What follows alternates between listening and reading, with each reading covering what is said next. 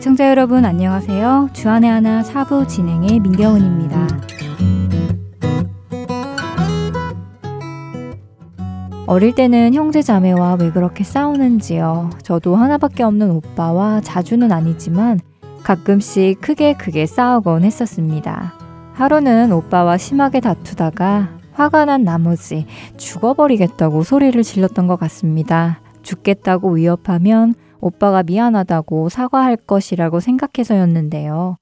죽겠다는 저의 말에 오빠는 별다른 반응 없이 계속해서 씩씩거렸습니다. 그래서 저는 당시 저희 집 베란다 난간에 다리 한쪽을 올린 후 마치 뛰어내릴 것 같은 행동을 취하며 계속해서 오빠를 협박했습니다. 그런 모습을 보고 있던 삼촌이 저를 붙들었습니다. 어서 내려오라고 하시면서요. 하지만 저는 누군가가 저를 붙잡아주니 더욱 안심하며 정말 뛰어내릴 것 같은 행동을 하며 오빠를 위협했지요. 그런데 순간 저희 삼촌이요. 저를 붙잡고는 그래 그럼 뛰어내려 라고 하시며 저를 난간위로 들어 올려주시는 게 아니겠어요? 저는 너무 깜짝 놀라서 삼촌에게 무섭잖아 하면서 제 발로 난간에서 내려오는 머쓱한 기억이 있습니다. 어린 나이에도 정말 죽을지도 모른다는 생각이 드니까요. 정신이 바짝 들더라고요. 혹시 여러분들은 죽을 뻔한 경험을 해보시거나 죽음에 대해 생각해 보신 적이 있으신가요? 만일 우리가 우리의 죽음을 진지하게 생각해 본다면 우리의 삶의 행동이 많이 바뀔 거라는 생각이 들었습니다. 첫 찬양 함께 하신 후에 말씀 나누겠습니다.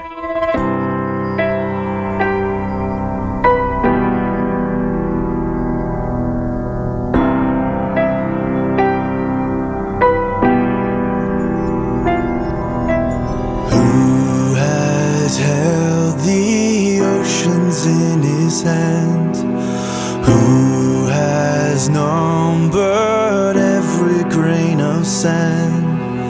Kings and nations tremble at his voice. All creation rises to rejoice.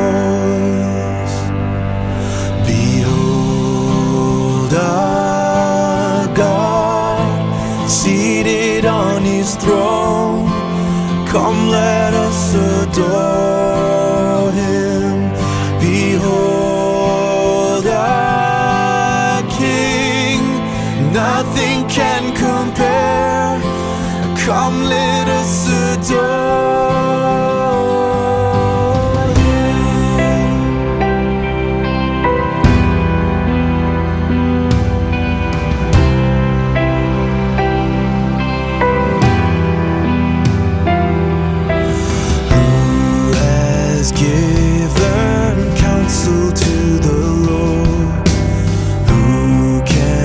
Question any of his words. Who can teach the one who knows all things? Who can fathom all his wondrous deeds? Behold our God seated on his throne. Come let us adore.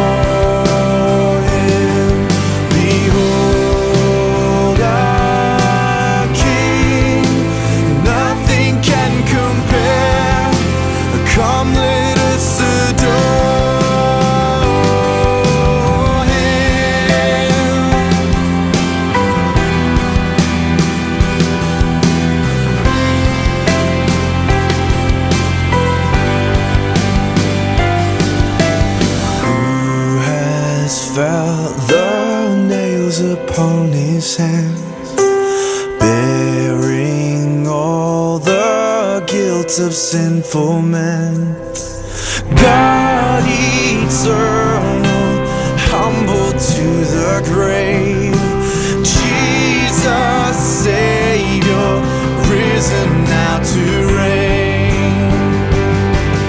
Behold our God, seated on his throne, come let us adore. Behold our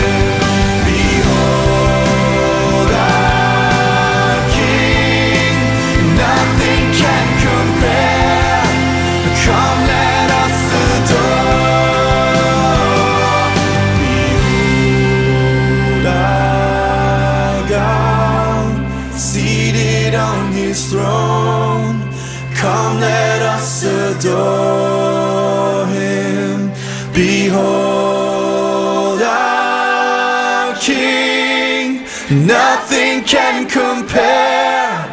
Come let us adore him. 최근 한국에서는 죽음을 체험할 수 있게 해주는 곳이 생겼다고 합니다. 어떻게 죽음을 체험하느냐고요? 아, 물론 육체적인 죽음을 경험하게 해주는 것은 아니고요. 임종체험 프로그램이라고 해서 자신이 정말 죽는다라고 생각하고 자신의 유서를 쓰기도 하고 영정사진도 찍고 진짜 수의를 입고 관 속에 들어가 10분 정도 누워있다가 나오는 임종체험을 하는 프로그램이라고 합니다. 어떠세요, 여러분? 생각만 해도 끔찍할 것 같으신가요? 기분 나쁘게 수의를 입는 것도 찝찝하고 관 속에 들어가는 것도 꺼림칙할 것 같기도 합니다. 하지만 이 체험을 해본 사람들은 의외로 그 체험이 유익했다라고 말을 하더라고요. 우울증을 앓고 있던 한 여고생은 죽고 싶다라는 생각을 정말 많이 하고 살았었는데 임종 체험을 하며 정말 죽는다고 생각하니 무서웠다며 살아있는 것과 자신에게 생명을 주신 부모님께 감사하다고 그런 고백을 하기도 했고요. 어떤 이는 유언을 쓰며 새삼 자신의 잘못들이 떠오르고 고마웠던 사람들의 얼굴이 떠올랐다며 마지막 순간에서야 사랑한다고 고백하게 되었다고 이야기하기도 했습니다. 이런 고백을 하며 빛이 하나도 없는 관 속에 들어가 10분 정도 누워있다 나온 사람들은 대부분 자신들의 현실이 힘들어도 살아있음에 감사하게 되었고 새 생명을 얻은 것 같다고 기쁜 표정들을 지었는데요. 그런 그들의 고백과 모습을 보며 이런 생각을 하게 되었습니다. 제가 죽음을 맞이하는 그날, 저는 무엇을 생각하게 될까? 무엇이 가장 아쉽고 무엇이 가장 보람될까? 만일 지금 내 머리에 드는 그 생각이 가장 아쉬운 것이고 또한 가장 보람된 것일 것이라면 나는 지금 그 아쉬운 일을 하지 않고 보람된 일을 해나가고 있는가?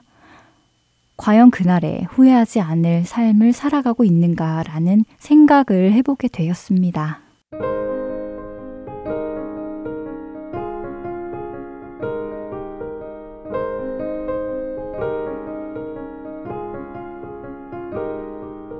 빈들의 마른 풀같이 시들은 나의 영혼 주님의 허락한 성령 간절히 기다리네 가물어 메마른 땅에 단비를 내리시듯 성령의 단비를 부어 새 생명 주옵소서.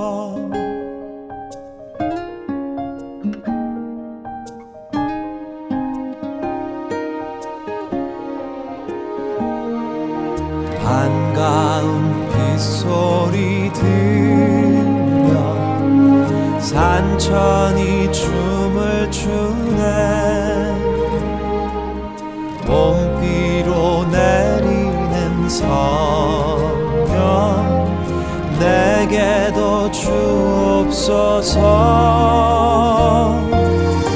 가물어 메마른 땅에 단비를 내리시듯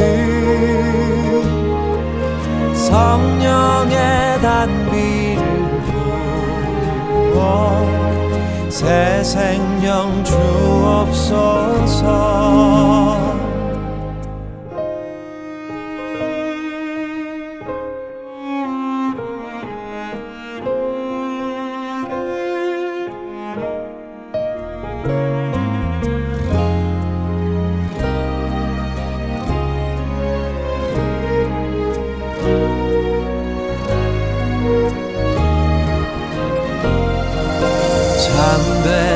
사랑의 언약 어길 수 있사오랴 오늘의 흡족한 은혜 주실 줄 믿습니다.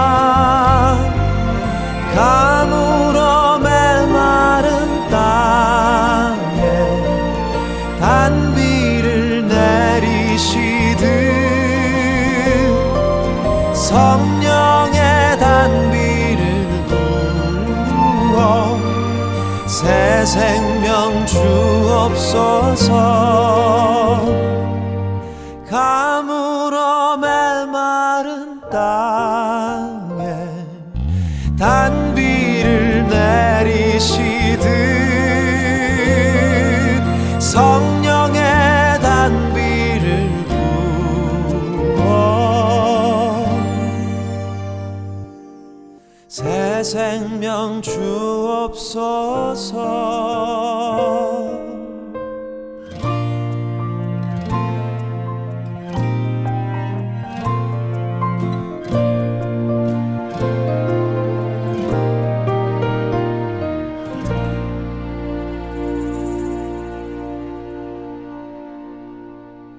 성경 속에 나오는 질문들을 통해 신앙의 원리를 찾아보는 성경 속 질문들로 이어집니다.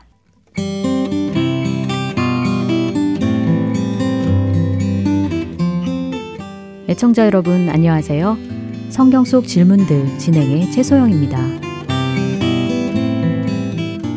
예전에 인터넷에 올라온 주기철 목사님의 마지막 설교를 본 적이 있는데요. 죽음을 각오하고 신사참배를 거부하신 목사님의 신앙 고백이 곳곳에 드러난 아주 단호하고 감동적인 말씀이었습니다. 하나님 외에 다른 신 앞에 무릎을 꿇고 살 수는 없다고 하시며 주님을 향한 정절을 지키겠다고 하셨는데 정말 그런 삶을 사시고 죽음을 맞이하셨지요. 주기철 목사님은 끝까지 신사참배를 거부하시다 모진 고문을 받으시고 투옥 중에 49세의 나이로 순교하셨습니다. 이 당시 주기철 목사님뿐 아니라 많은 크리스찬들이 믿음을 지키며 신사참배에 저항하다가 옥에 갇히고 순교하였지요. 일본에 의한 신사참배와 그 속에서 이를 거부하고 죽음을 각오한 믿음의 사람들이 있었던 것은 사실 우리의 가까운 역사 속에서 일어난 일입니다. 성경에도 이와 비슷한 사건이 기록되어 있는데요. 바로 바벨론의 느부갓네살 왕이 금신상을 만들어 그것에 절하도록 명령했던 사건이지요. 오늘 함께 찾아볼 성경 속 질문은 다니엘 3장 15절에 나오는 말씀인데요. 느부갓네살 왕이 신상에 절하기를 거부한 다니엘의 세 친구들에게 했던 질문입니다. 능히 너희를 내 손에서 건져낼 신이 누구이겠느냐? 다니엘과 그의 세 친구들은 당시 남유다를 점령한 바벨론에 의해 1차 포로로 끌려온 자들이었습니다. 그들은 이스라엘의 왕족과 귀족 출신으로 바벨론의 왕궁에서 바벨론의 학문과 언어를 배우며 특수 교육을 받게 되지요. 다니엘이 느부갓네살 왕의 꿈을 맞추고 해석하여서 다니엘과 그 세 친구들은 왕의 신임과 총애를 받게 되는데요. 이러한 내용이 다니엘 1장과 2장에 나옵니다. 다니엘 3장에서 느부갓네살 왕은 금으로 신상을 만들어 모든 백성에게 절하라고 명령을 하는데요. 누구든지 엎드려 절하지 않는 자는 즉시 풀무불에 던져 넣을 것이라고 선포합니다. 다니엘 3장에 나오는 이 사건에서는 다니엘은 등장하지 않고 그의 세 친구들만 나오는데요. 다니엘의 세 친구들은 신상 앞에 절하지 않고 이로 인해 왕 앞에 끌려 나오게 됩니다. 느부갓네살은 이들을 총애하기에 즉시 처벌하지 않고 이렇게 말하며 다시 기회를 주고자 하지요. 이제라도 너희가 준비하였다가 나팔과 피리와 수금과 사명금과 양금과 생황과 및 모든 악기 소리를 들을 때 내가 만든 신상 앞에 엎드려 절하면 좋거니와 너희가 만일 절하지 아니하면 즉시 너희를 맹렬히 타는 풀무불 가운데 던져 넣을 것이니 능히 너희를 내 손에서 건져낼 신이 누구이겠느냐. 당시 바벨론은 여러 나라를 점령하고 이전의 아수르보다 더 넓은 영토를 차지한 강대국이었는데요. 아마 바벨론의 왕 느부갓네살은 이 모든 것이 자신의 지혜와 능력이며 아무도 자기의 뜻을 거스릴 자가 없다고 여겼을 것입니다. 역사 속에서 제국의 최고 통치자들이 대부분 그러했듯이 느부갓네살도 절대 권력을 누리며 자신을 신과 같은 위치에 놓는 교만에 빠진 것이지요. 그렇기에 자신이 만든 신상 앞에 절하기를 거부하는 다니엘의 세 친구들에게 너희를 맹렬히 타는 풀무불 가운데 던져 넣을 것이니 능히 너희를 내 손에서 건져낼 신이 누구이겠느냐 하고 묻고 있는 것이지요. 그는 역사의 주관자가 하나님이시라는 사실을 까맣게 잊어버리고 만 것입니다. 모르는 게 아니라 간과하고 잊어버린 것이지요. 그는 한때 하나님이 현재뿐 아니라 미래의 모든 역사를 주관하시는 분이라는 것을 깨달은 적이 있었습니다. 바로 앞장인 다니엘 1장과 2장에 그 내용이 나오는데요. 다니엘의 꿈 해석을 통해 하나님께서 바벨론 이후에 페르시아, 그리스, 로마가 차례로 일어날 것이며 이 모든 제국들이 강력하게 보일지라도 결국 모두 패하고 하나님의 영원한 나라가 세워질 것이라는 말씀을 듣게 됩니다. 느부갓네살은 이 말씀을 듣고 하나님을 인정하고 높입니다. 그러나 세월이 지나 다니엘 3장에서는 그때의 일을 간과하고 잊어버린 채 자신이 역사의 주관자인 양 행동하고 있는 것입니다. 능히 너희를 내 손에서 건져낼 신이 누구이겠느냐 하며 말이지요. 이에 다니엘의 세 친구 사드락, 메삭, 아벳느고는 이렇게 대답합니다. 느부갓네살이여, 우리가 이 일에 대하여 왕에게 대답할 필요가 없나이다. 왕이여, 우리가 섬기는 하나님이 계시다면 우리를 맹렬히 타는 풀무불 가운데서 능히 건져내시겠고 왕의 손에서도 건져내시리이다. 그렇게 하지 아니하실지라도 왕이여, 우리가 왕의 신들을 섬기지도 아니하고 왕이 세우신 금신상에게 절하지도 아니할 줄을 아옵소서. 그들은 이 일에 대하여 왕에게 대답할 것이 없다고 단호하게 말합니다. 신상 앞에 절하기를 거부한 자신들의 뜻은 변함이 없을 것이라는 의미지요.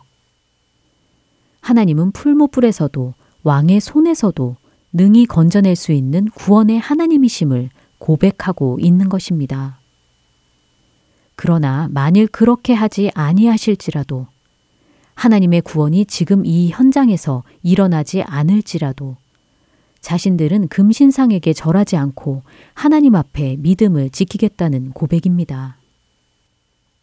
신상에게 절하기를 거부한 세 친구들의 신앙 고백과 신사참배를 거부한 주기철 목사님의 말씀이 비슷하지 않은가요? 다니엘의 세 친구들도 주기철 목사님도 우상숭배를 거부하여 죽음을 맞을 수도 있는 바로 그 상황에서 하나님께 자신들을 여기서 구해달라고 기도하지 않았습니다. 그들은 죽음을 피하게 해달라고 간구한 것이 아니라 하나님의 하나님 되심을 찬양하였지요. 하나님이 이 모든 상황에서 능히 구하실 수 있는 전능의 하나님, 구원의 하나님이심을 선포하였습니다. 그 구원의 하나님을 절대적으로 신뢰하기에 죽음 앞에서도 우상숭배의 길은 가지 않겠다고 고백하였던 것이지요. 여러분이 잘 아시는 대로 다니엘의 세 친구들은 결박된 채 풀무불, 뜨거운 용광로에 던져지지만 털끝 하나 상하지 않았습니다. 이 모든 것을 본 느부갓네살은 하나님께서 이들을 구원하셨다고 찬송합니다. 앞에서 능히 너희를 내 손에서 건져낼 신이 누구이겠느냐 하고 묻던 느부갓네살은 이제 이같이 사람을 구원할 다른 신이 없음이라 하고 고백합니다. 마태복음 13장에서는 예수님께서 제자들에게 가라지 비유를 설명해 주시는 장면이 나오는데요. 가라지가 풀무불에 던져지는 것과 같이 세상 끝에도 그러하리라고 말씀하십니다. 마지막 심판의 날에 악한 자의 아들들, 불법을 행하는 자들을 거두어내어 풀무불에 던져 넣을 것이라고 하시지요. 하나님은 바벨론의 풀무불에서 느부갓네살의 손에서 건져내시는 구원자이십니다. 그러나 만일 그렇게 아니하실지라도 하나님의 자녀들을 마지막 심판의 풀무불에서 구원하실 것입니다.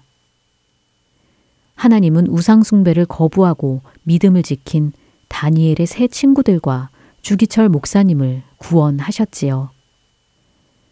다니엘의 세 친구들은 불에 타지 않고 살아서 구원의 하나님을 증거하였습니다. 주기철 목사님 또한 죽음으로 동일하신 구원의 하나님을 증거하였습니다. 느부갓네살은 자신의 손에서 능히 건져낼 신이 누구이겠느냐고 물었습니다.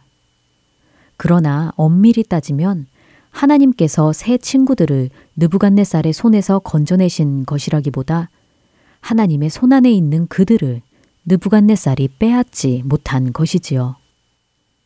하나님의 손안에 있는 자는 세상의 어떤 권력자라 할지라도 그 손에서 빼앗을 수 없는 것입니다. 요한복음 10장 27절부터 29절의 말씀을 읽어드리고 마치겠습니다. 내 양은 내 음성을 들으며 나는 그들을 알며 그들은 나를 따르느니라. 내가 그들에게 영생을 주노니 영원히 멸망하지 아니할 것이요 또 그들을 내 손에서 빼앗을 자가 없느니라. 그들을 주신 내 아버지는 만물보다 크심에 아무도 아버지 손에서 빼앗을 수 없느니라. 성경 속 질문들 여기서 마칩니다. 저는 다음 시간에 다시 찾아뵙겠습니다. 여러분 안녕히 계세요.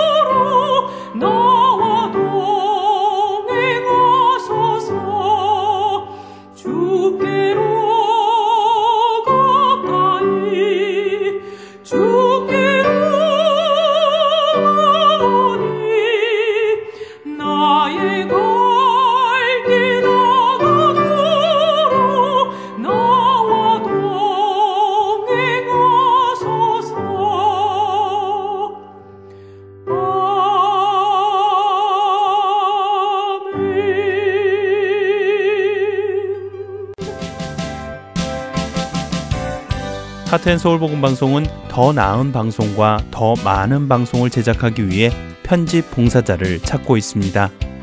매주 3시간의 시간을 헌신하실 수 있는 분들은 사역에 동참하실 수 있습니다. 컴퓨터가 익숙하지 못한 분들을 위한 기초 편집 교육도 준비되어 있습니다. 사역에 동참하시고 싶은 분들은 전화번호 602-866-8999로 연락주시기를 부탁드립니다.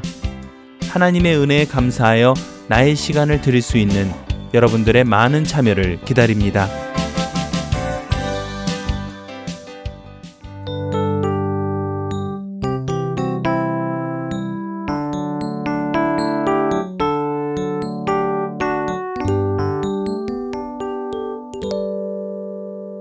성경 강해로 이어집니다. 미주리주 세인트루이스 한인 장로교회 서정권 목사께서 열왕기 상하에 대해 강해해주고 계십니다. 오늘은 그 마지막 시간으로 열왕기와 마지막 편 말씀 전해주십니다. 은혜의 시간 되시길 바랍니다. 열왕기 하인데요. 열왕기 하의 1장부터 8장까지는 엘리야와 엘리사에 관해서 기록하고 있고 9장에서부터 17장까지는 이스라엘의 쇠퇴와 멸망, 18장에서부터 25장까지는 남유다의 쇠퇴와 멸망 이렇게 볼 수가 있습니다. 다윗 왕 다음에 솔로몬 왕 시대 때 북이스라엘과 남유다가 나눠졌고 결국은 북이스라엘은 BC 722년에 아수르라는 나라에 망합니다. 그리고 그 후에 남유다는 바벨론에 의해서 BC 586년에 망한다. 이것이 지금 기록되어 있습니다. 열왕기하 17장에는 이스라엘이라는 북이스라엘이라는 크게 두 나라로 나눠져 있잖아요. 그저 분열 왕국 시대니까 북이스라엘의 마지막 왕 호세아에 대해서 기록을 하고 있습니다.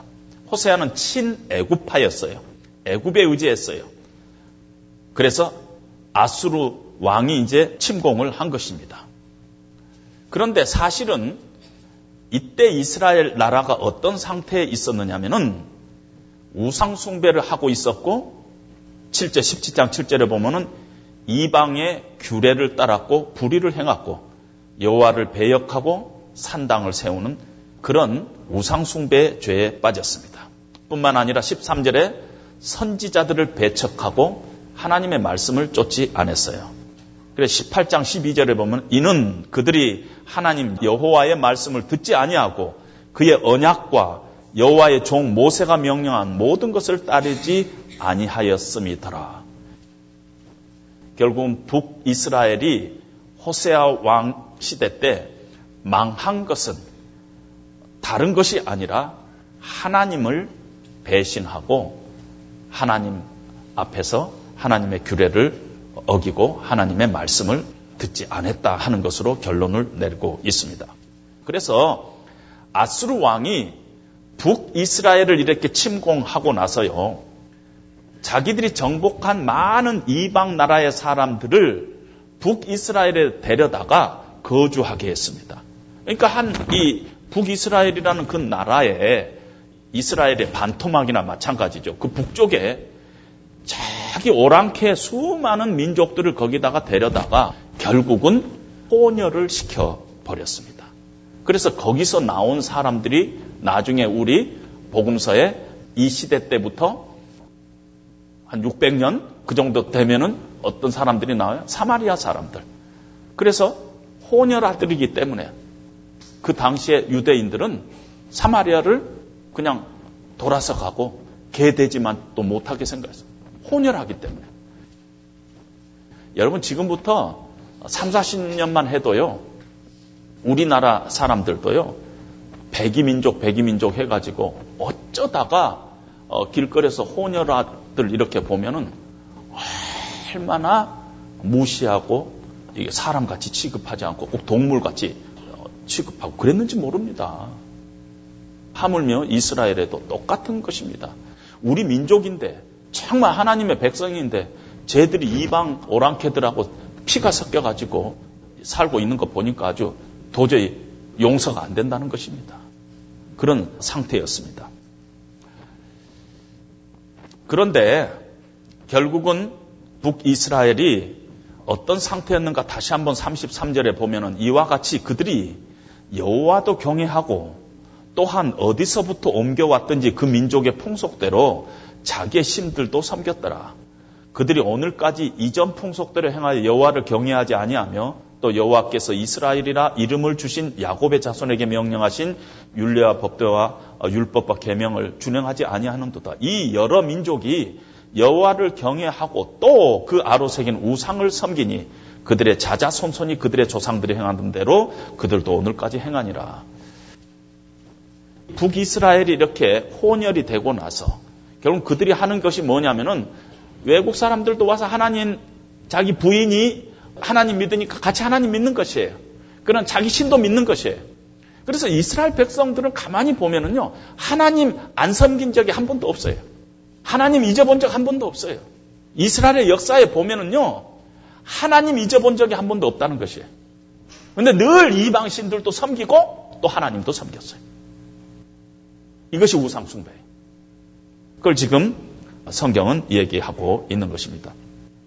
18장에 들어와서 유대 왕 중에서 히스기야라는 사람이 종교개혁을 합니다. 히스기야가 그의 조상 다윗의 모든 행위와 같이 여호와 보시기에 정직히 행하였다 그랬습니다. 18장에 보면은 히스기야가 4절에 보면은 이스라엘 백성들이 모세가 광야에서 이 놋뱀을 만들어 가지고 하나님께서 놋뱀을 만들어 장대에다가 걸라, 이스라엘 백성들이 지금 뱀에게 물려갖고 죽게 되어 있을 때 그 놋뱀을 바라보는 자는 다 살리라 그래가지고 살았잖아요. 많은 사람들이 그 쳐다본 자는 살았잖아요. 그 후에 우리는 잘 모르지만은 그 장대의 놋뱀이 우상이 됐어요. 사람들이 그것을 막 기리기 시작했어요. 그래서 히스기야가 그걸 다 부셔버린 것입니다. 18장 4절에 보면은 그가 여러 신당들을 제거하며 주상을 깨뜨리며 아세라 목상을 찍으며 모세가 만들었던 놋뱀을 이스라엘 자손이 이때까지 향하여 분향함으로 그것을 부수고 느후스단이라 놋조각이다 이렇게 이름을 했다는 것입니다.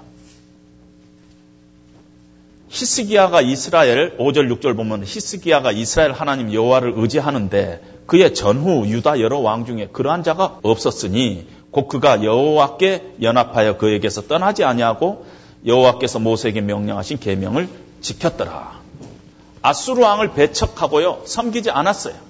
정치적으로 히스기야 왕은 남유다의 왕인데 정치적으로 종교적으로 독립을 선언했습니다. 그러니까 아수르의 왕 산헤립이 남유다를 공격을 합니다.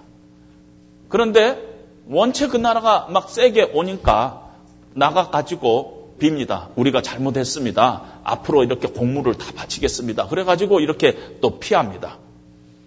그런데 사실은 히스기야 왕에게 이사야 선지자가 이미 이사야서를 통해서 너는 만군의 하나님 여호와만 두려워하라 했습니다. 그리고 이사야서 10장 24절에 보면은 아수르가 몽둥이를 들어 너희를 칠지라도 그를 두려워하지 말라. 이 하나님의 말씀이 아수르가 이렇게 침공했을 때 너희가 어떤 자세를 견제해야 된다 하는 것이 있었음에도 불구하고 그렇지 못한 모습을 실제적으로 우리가 봅니다. 그래서 아수르 왕이 2차 침공을 합니다. 랍사게라는 사람이 이제 이렇게 2차 침공을 하면서 얼마나 여러분들이 그 부분을 읽어보면은 얼마나 이스라엘을 얕잡아보며 모욕하는가 모릅니다. 너무너무 모욕하고 합니다. 너희가 애굽을 의지하느냐? 하나님을 의지하느냐? 하나님이 나보고 가서 너희들 죽이라 그래서 왔다. 뭐 이런 식으로 합니다. 그래서 너무너무 이렇게 막 힘들어가지고 랍사게한테 가가지고 사신을 보내갖고 이렇게 이야기합니다. 제발 유대 말로 좀 하지, 히브리 말로 좀 하지 마라. 우리 백성이 듣고 너무너무 시험받으니까 좀 딴 말로 하라. 이 정도로. 그러니까 그 모욕적인 말들을 백성들이 듣고 얼마나 상처를 받을까 싶어가지고 왕이 부탁을 할 정도로 그렇게 모욕을 합니다. 그러면서 랍사게는요, 이 말 속에서 결국 그 4페이지 제일 밑에 보면은요, 하나님의 능력을 이스라엘 사람들로부터 의심하게 만들고요, 이 공동체를 이간하고 파괴시키면서 물질을 가지고 현혹을 합니다. 너희들이 나한테 항복을 하면은 너희 왕 히스기야 말 듣지 말고 나한테 항복을 하면 너희가 앞으로 먹는데 지장 없이 해주겠다. 아, 이렇게 이 얘기를 하면서 그 이스라엘 백성들을 이렇게 이간질을 합니다. 그럴 때 이런 어려움이 있었는데 히스기야가 하나님 앞에 기도를 합니다. 19장에 1절에 보면은 히스기야 왕이 듣고 그 옷을 찢고 굵은 배를 두르고 여호와 전에 들어가서 19장 1절이죠. 히스기야 왕이 듣고 그 옷을 찢고 굵은 배를 두르고 여호와 전에 들어가서 2절 왕궁의 책임자인 엘리야킴과 서기관 셈나와 제사장 중 장로들에게 굵은 배를 둘러서 아모스의 아들 선지자 이사야에게로 보냅니다. 선지자에게 기도 부탁, 이사야 선지자에게 기도 부탁을 합니다. 아수르 왕에게 사자를 보내서 19장 10절에 보면 너희는 유다의 왕 히스기야에게 이같이 말하여 이르기를 네가 믿는 네 하나님이 예루살렘을 아수르 왕의 손에 넘기지 아니하겠다고 하는 말에 속지 마라. 19장 10절에 그렇게 얘기합니다. 아수르가 이렇게 위협하고 협박을 하고 이런 일들을 합니다. 그럴 때 히스기야가 기도를 합니다. 그 한번 보세요. 19절에 그 앞에서 히스기야가 기도하여 이르되 그룹들 위에 계신 이스라엘의 하나님 여호와여 주는 천하 만국의 홀로 하나님이시라. 주께서 천지를 만드셨나이다. 여호와여 귀를 기울여 들으소서. 여호와여 눈을 떠서 보시옵소서. 산헤립이 살아계신 하나님을 비방하러 보낸 말을 들으시옵소서. 여호와여 아수르 여러 왕이 과연 여러 민족과 그들의 땅을 황폐하게 하고 또 그들의 신들을 불에 던져 싸우니 이는 그들이 신이 아니오 사람의 손으로 만든 것 곧 나무와 돌뿐이므로 멸하였나이다. 우리 하나님 여호와여 원하건대 이제 우리를 그의 손에서 구원하옵소서. 그리하시면은 천하 만국이 주 여호와가 홀로 하나님이신 줄을 알리이다 하니라. 이렇게 히스기야가 이렇게 기도합니다. 그런데 기도하자 이사야가 기별을 보냅니다. 아수르군이 이제 철수할 거다는 것이. 아모스의 아들 이사야가 히스기야에게 보내 이르되 이스라엘 하나님 여호와의 말씀이 내가 아수르 왕 산헤립 때문에 내게 기도하는 것을 내가 들었노라 하셨나이다. 그러므로 여호와께서 아수르 왕을 가리켜 이르시기를 그가 이 성에 이르지 못하며 이리로 화살을 쏘지 못하며 방패를 성을 향하여 세우지 못하며 치려고 토성을 쌓지도 못하고 오던 길로 돌아가고 이 성에 이르지 못하리라 하셨으니 이는 여호와의 말씀입니다. 하나님께서 이사야 히스기야의 기도를 들으시고 이사야를 통해서 아수르가 여기에서 절대 너희 나라를 침공하지 못할 것이다 하는 것을 약속을 합니다. 그때 19장에 34절에 보면은 좀 특별한 부분이 나옵니다. 하나님께서 내가 나와 내 종 다윗을 위하여 이 성을 보호하여 구원하리라.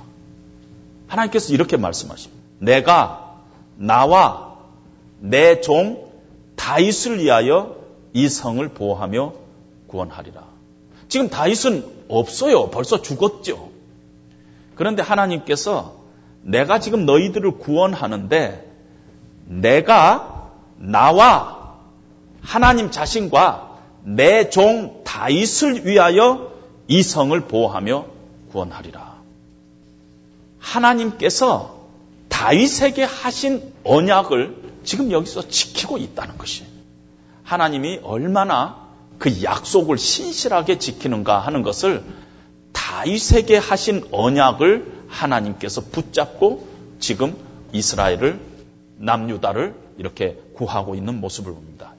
이 밤에 여호와의 사자가 나와서 아수르 진영에서 군사 18만 5천 명을 친지라. 아침에 일찍 일어나 보니 다 송장이 되었더라. 하나님께서 이 전쟁을 이기게 하셨습니다. 20장에 들어와서 히스기야가 병이 듭니다. 20장 1절에 보면은 이사야 선지자가 히스기야에게 이렇게 이야기합니다. 그때 히스기야가 병들어 죽게 되매 아모스의 아들 선지자 이사야가 그에게 나와서 그에게 이르되 여호와의 말씀이 너는 집을 정리하라. 네가 죽고 살지 못하리라 하셨나이다. 하나님께서 이사야 선지자를 통해서 네 집 정리해라 이제. 야 끝났다 이제. 네 이제 가야 된다 하고 이 얘기를 한 것입니다. 그런데 히스기야가 2절, 3절에 보니까 히스기야가 낯을 벽으로 향하고 여호와께 기도하여 이르되 여호와여 구하오니 내가 진실과 전심으로 주 앞에 행하며 주께서 보시기에 선하게 행한 것을 기억하옵소서 하고 히스기야가 심히 통곡하더라. 그런데 이사야가 성읍 가운데까지도 이르기 전에 여호와의 말씀이 그에게 임하여 이르시되 너는 돌아가서 내 백성의 주권자 히스기야에게 이르기를 왕의 조상 다윗의 하나님 여호와의 말씀이 내가 네 기도를 들었고 내 눈물을 보았노라. 내가 너를 낫게 하리니 네가 3일 만에 여호와의 성전에 올라가겠고 내가 네 날에 15년을 더할 것이며 내가 너와 이 성을 아수르 왕의 손에서 구원하고 내가 나를 위하고 또 내 종 다윗을 위함으로 이 성을 보호하리라 하셨더라. 히스기야의 기도에 하나님께서 응답하십니다.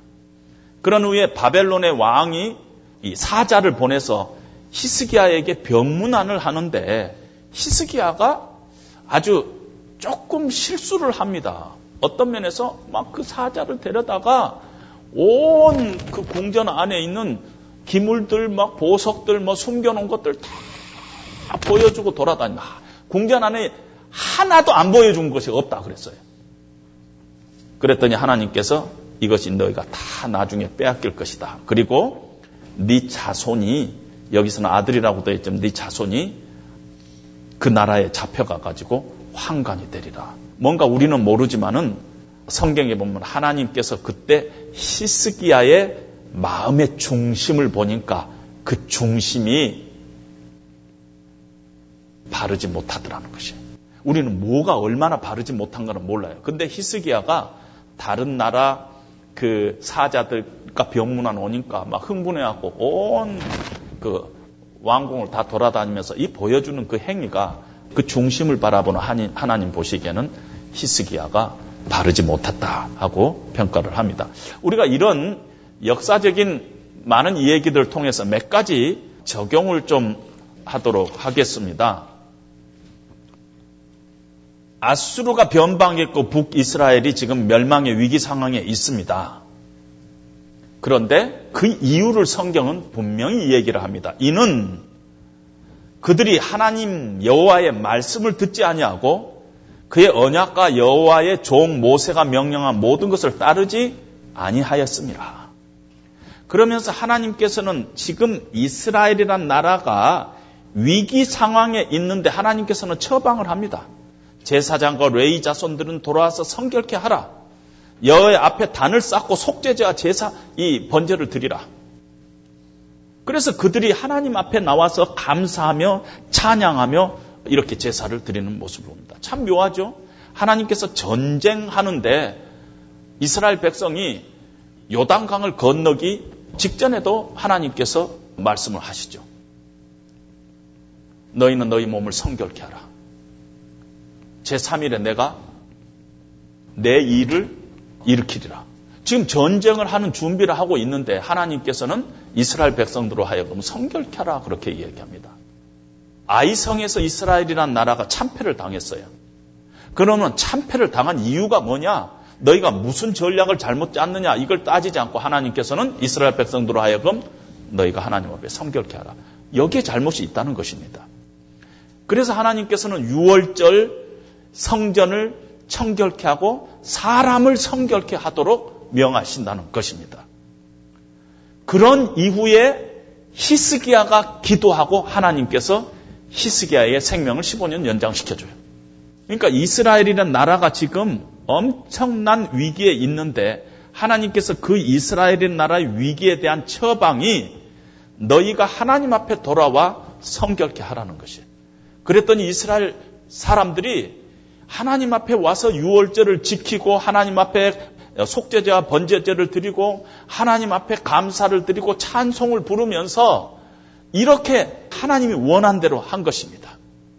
성전을 청결케 하고 자기 자신들의 그 삶을 하나님 앞에 청결케 하고 그랬더니 하나님께서 사실은 히스기야의 기도를 들어주시고 여호와께서 히스기야의 기도를 들으시고 백성을 고치셨더라. 백성들의 위기에서 고치신 분이 하나님이신데 그 이유가 뭐냐면은 백성들이 하나님 앞으로 돌아왔다는 것입니다. 우리는 인생을 살다 보면은 여러 가지 위기 문제가 생깁니다. 그런데 위기 문제가 생기면은 우리는 자칫 잘못하면 그 문제를 바라봅니다. 아, 미국에서 내가 왜 이렇게 뭐가 잘 안 풀릴까? 왜 이렇게 삶이 안 풀릴까? 영어 때문에 그래. 제 친구 목사님 중에서요, 영어 때문이라 그래가지고 거의 20년 동안이요, 이 호주머니 뒤에다가 영어 사전 끼고 다니는 분이 계세요. 영어 때문에 내가 지금 이렇게 미국에서 힘들다. 그래가지고 이 사전을 막 찢어서 먹을 정도로 사전을 막 외웁니다. 제가 봤어요. 20년 됐어요, 지금. 그런데 거기서 막 외워가지고 미국 사람한테 씁니다. 그럼 미국 사람은 못 알아들어요. 근데 그분 생각은 이 영어가 내 지금 문제의 핵심이라고 생각해요. 영어만 뚫리면은, 아, 내 인생이 뭔가 뚫릴 텐데, 이 영어가 안 뚫려서 모든 게 안 된다고 생각합니다. 근데 여러분요, 다 일세잖아요. 일세는 깨어 죽어도요, 영어 가지고 미국 사람하고 싸워가지고 이길 수 없어요. 솔직히 인정해버려야 돼요. 영어 가지고 싸울 생각하지 마세요. 왜 여러분들이 극복할 수 없는 어떤 한계 가지고 남은 그냥 꿈꾸면서도 영어로 하는 사람하고 싸우냐는 거예요. 근다고 뭐 포기하라는 건 아니고 노력하되 현실을 인정하면서 노력하라는 것이에요. 경제적인 어려움이 생기면 이게 돈 문제라고 생각하고요. 교회 안에서 주일학교가 뭐 잘못되면은, 아, 이게 뭐 회의 열어가지고 아이들 뭐 배가 운동, 자꾸 그런 식으로 문제를 초점을 맞춘다는 것입니다.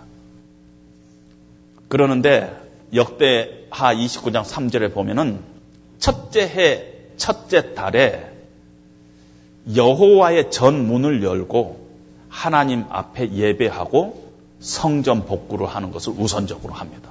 무슨 말씀이냐면요, 국가적으로 위기가 생기고 개인적으로 위기가 생겼을 때 그 위기를 해결하는 것이 아니라 바로 위기보다도 문제보다도 더 크신 하나님을 바라보는 거예요, 지금. 그랬더니 문제가 메뚜기같이 보이는 역사가 생길 거라는 것이에요. 지금 이 구약의 역사 속에서 우리에게 그것을 보여줍니다. 그리고 이스라엘 백성들이 이런 모든 영적인 싸움에서 승리한 비결이 결국은 영적으로 성결케 된 것이에요. 하나님 앞에. 그리고 그 성결케 되는 중심에는 하트예요. 하트.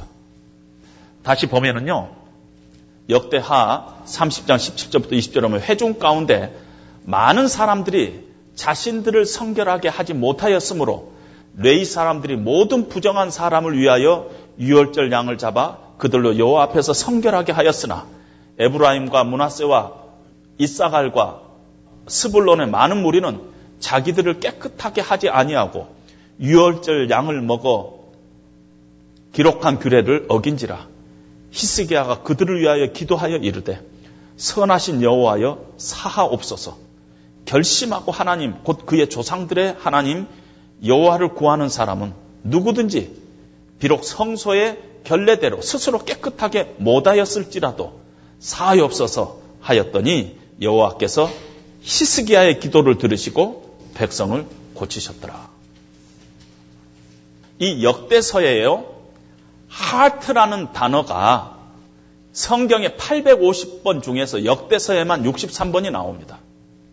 그만큼 역대서가 강조하고 있는 것은 우리의 영적인 싸움, 우리의 모든 인생의 크라이시스, 어려움은 하나님 앞에서 해결되고 하나님 앞에 우리가 성결함, 우리의 진실된 마음으로 하트를 가지고 나가야 된다 하는 것을 우리에게 강조를 하고 있습니다.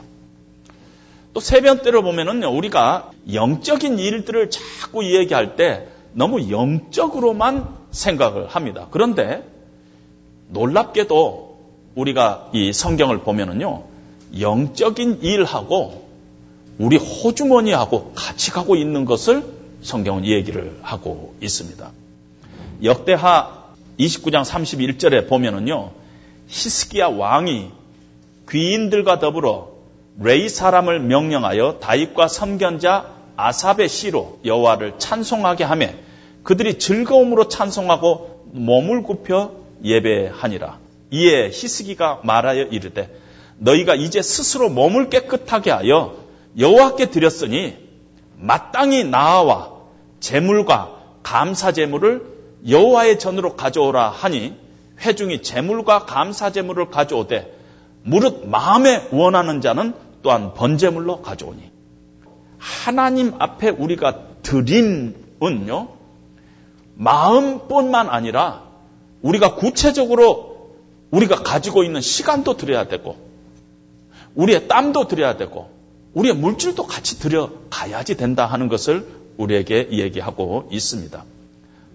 역대하 31장 2절 3절에도 보면은요, 히스기야가 제사장들과 레위 사람들의 반열을 정하고 그들의 반열에 따라 각각 그들의 직임을 행하게 하되 곧 제사장들과 레위 사람들에게 번제와 화목제를 드리며 여호와의 시장문에서 섬기며 감사하며 찬송하게 하고 또 왕의 재산 중에서 얼마를 정하여 여호와의 율법에 기록한 대로 번제 곧 아침과 저녁의 번제와 안식일과 초하루와 절기의 번제에 쓰게 하고 역대상 29장 3절에도 보면 성전을 위하여 준비한 이 모든 것 외에도 내 마음이 내 하나님의 성전을 사모함으로 내가 사유한 금, 은으로 내 하나님의 성전을 위하여 드렸노니.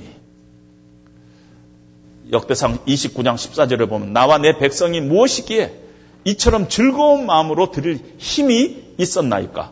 모든 것이 주께로 말미암아 싸우니 우리가 주의 손에서 받은 것으로 주께 드렸을 뿐이니이다.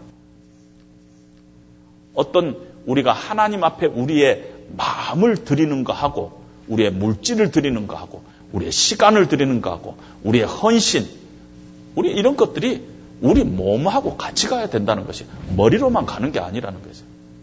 신앙은요, 머리로만 생각하는 게 아니라는 것이 우리 몸으로 함께 같이 가는 것이다 하는 것입니다.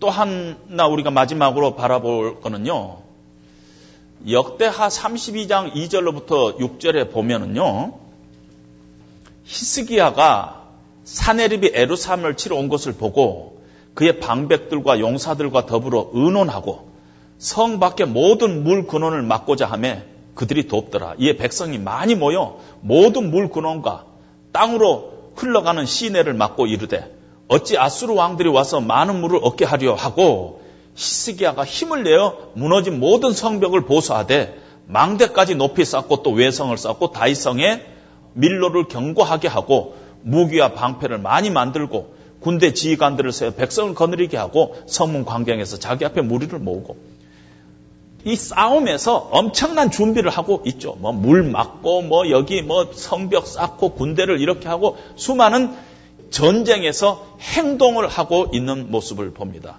그런데 그 다음 절에 보세요. 32장 7, 8절 보세요. 너희는 마음을 강하게 하며 담대히 하고 아수르 왕과 그를 따르는 온 무리로 말미암아 두려워하지 말며 놀라지 말라. 우리와 함께 하시는 이가 그와 함께 하는 자보다 크니 그와 함께 하는 자는 육신의 팔이요 우리와 함께 하시는 이는 우리 하나님 여호와시라.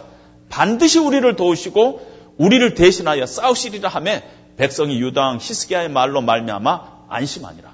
지금 이 싸움은 여호와 하나님께 속한 싸움이에요. 하나님께서 우리 대신 싸울 것이다. 반드시 이길 것이다.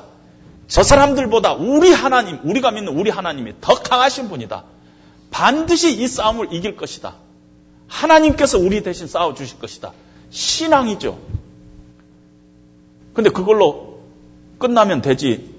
왜 용사들과 더불어 의논하고 물 근원을 막고 뭐 백성을 모으고 막 그 작업을 하고 뭐 성벽을 쌓고 그런 짓은 왜 하느냐는 것이에요. 우리가 신앙생활에서 이 두 개가 다 필요하다는 것이에요. 하나님께서 이 싸움을 이기게 해 주신다. 철저히 하나님에 대한 신앙도 가져야 되지만은 동시에 내가 할 일, 내가 반드시 해야 할 일 최선을 다해서 준비하고 하는 것이 필요하다는 것이에요. 지난 주일에 제가 설교했죠. 하나님의 절대 주권을 믿기 때문에 더 열심히 기도한 이 다니엘을 보라는 것이에요.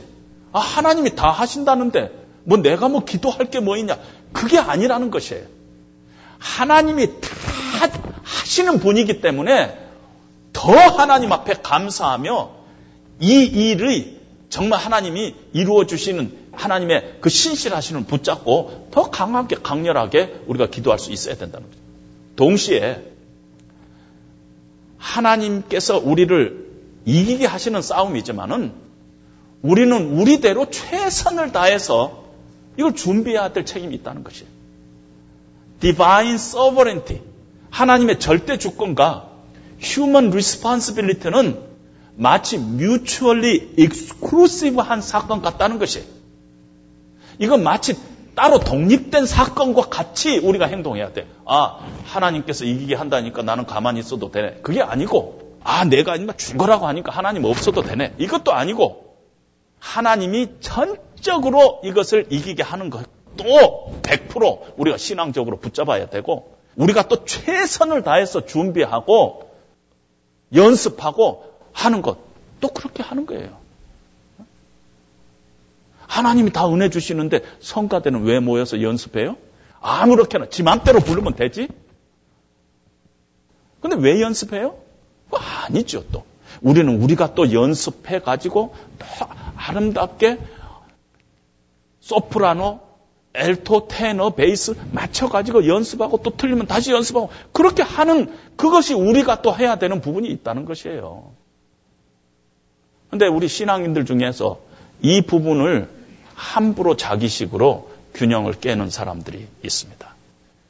뭐가 잘 되면은 하나님 없이도 잘 되는 것 같고, 뭐가 좀 잘 되면은 내가 잘하는 것 같고. 그게 아니죠.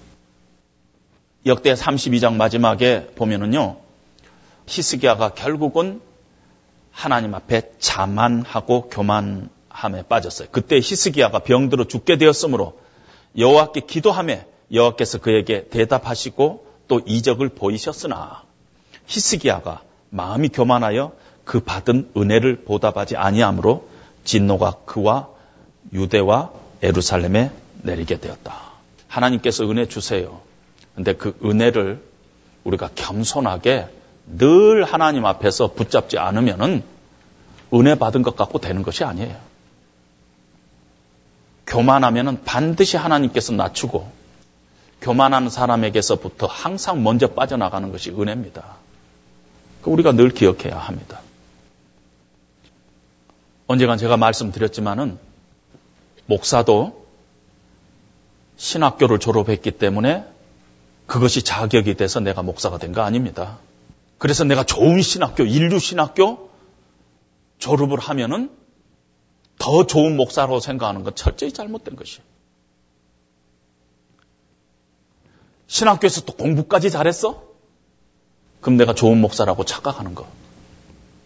그거 잘못된 것입니다. 장로님들 중에 장로 고시를 보게 되죠. 우리 노예에서도 보고 이렇게 하는데. 성격이 좀 좋았어요? 그럼 내가 좋은 장로예요? 성경이 그렇게 이야기하고 있습니까? 아니죠.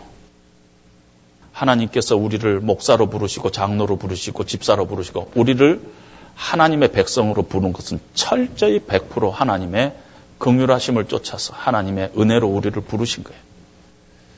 내가 다른 사람과 비교해서 훨씬 더 잘했다 할지라도 그 모든 것은 하나님의 은혜예요. 하나님의 은혜라는 말 속에는요, 내 공로는 0%라는 얘기예요. 내 공로는. 우리가 그런 마음을 갖지 않으면 우리는 금방 교만함에 빠질 수밖에 없는 것이 우리 인생들입니다. 히스기야도 정말 하나님께서 이적을 보여주었지만은 마음이 교만하여 그 은혜를 은혜대로 보답하지 못하고 그 은혜를 까먹은 자로 성경이 기록하고 있다는 것을 우리는 명심해야 될 줄로 압니다.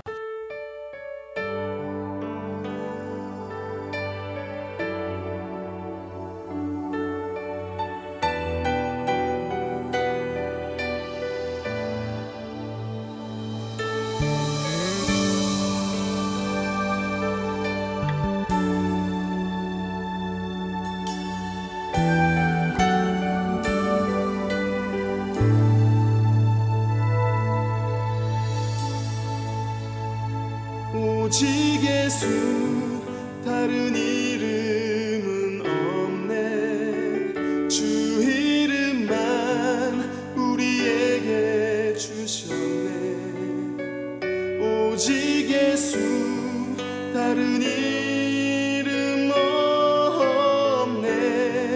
오 영광과 존귀 권세와 찬양 받으실 분 오직 주 예수. 오직 예수 다른 이름은 없네. 주 이름만 우리에게 주셨네. 오직 예수 다른 이름 없네. 오 영광과 존귀 권세 받으실 분 오직 주 예수. 우상 위에 홀로 높으신 이름 하늘이 높이 들으셨네. 우상 위에 홀로 높으신 이름 영광과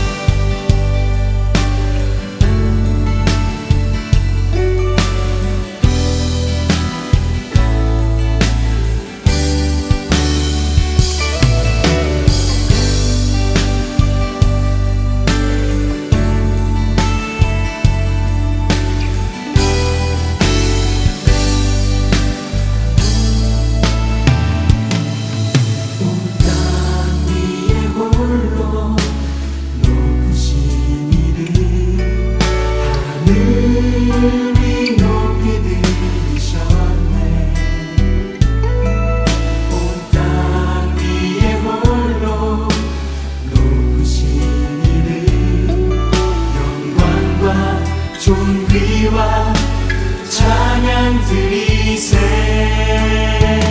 오직 예수 다른 이름은 없네. 주 이름만 우리에게 주셨네. 오직 예수 다른 이름 없네. 오 영광과 존귀 권세와 찬양 받으실 분 오직 주 예수.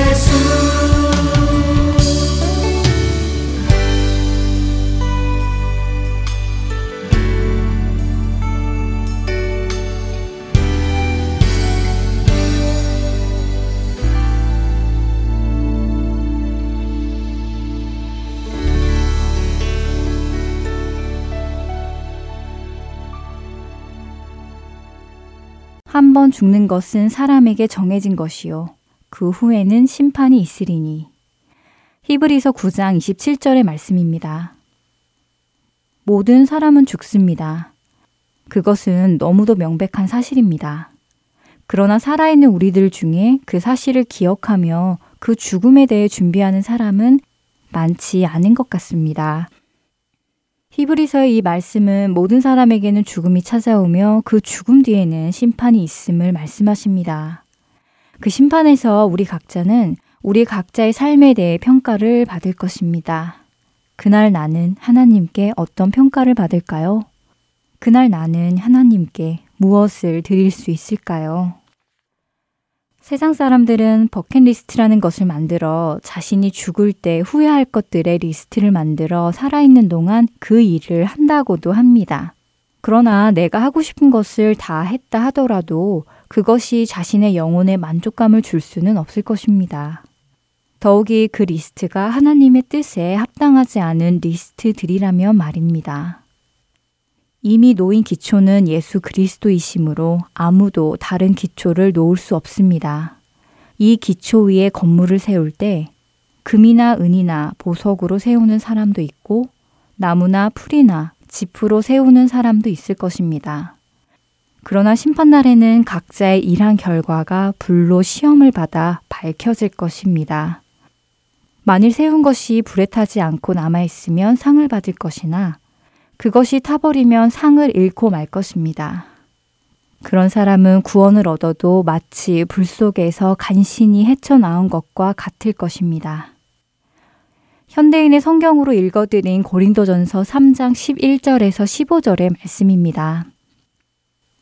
심판의 날에 우리가 그리스도라는 터 위에 세운 우리의 삶 속에 쌓아온 공적이 불로 시험을 받을 것이라고 말씀하십니다. 여러분의 공적은 그날의 불시험에서 무엇을 남길 것이라 생각하십니까? 혹시 다 타버릴 것들을 지금 세워나가고 계시지는 않는지요? 주 안에서 확인해 보시고 분별하시기를 바랍니다. 그렇지 않으면 우리는 그날에 후회할 것이기에 그렇습니다. 그날에 후회 없는 저와 여러분이 되시기를 간절히 소망합니다. 다음 한 주도 영원한 것을 위해 준비하며 살아가시길 바라며 지금 이 시간 마치겠습니다. 다음 시간에 뵙겠습니다. 안녕히 계세요.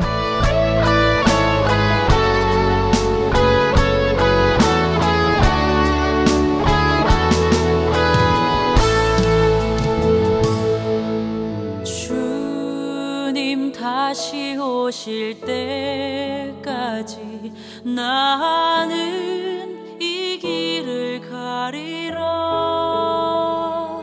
좁은 문 좁은 길 나의 십자가 지고 나의 가는 이 길 끝에서 나는 주님을 보리라. 영광에 내 주님 나를 맞아 주시리. 주님 다시 오실 때까지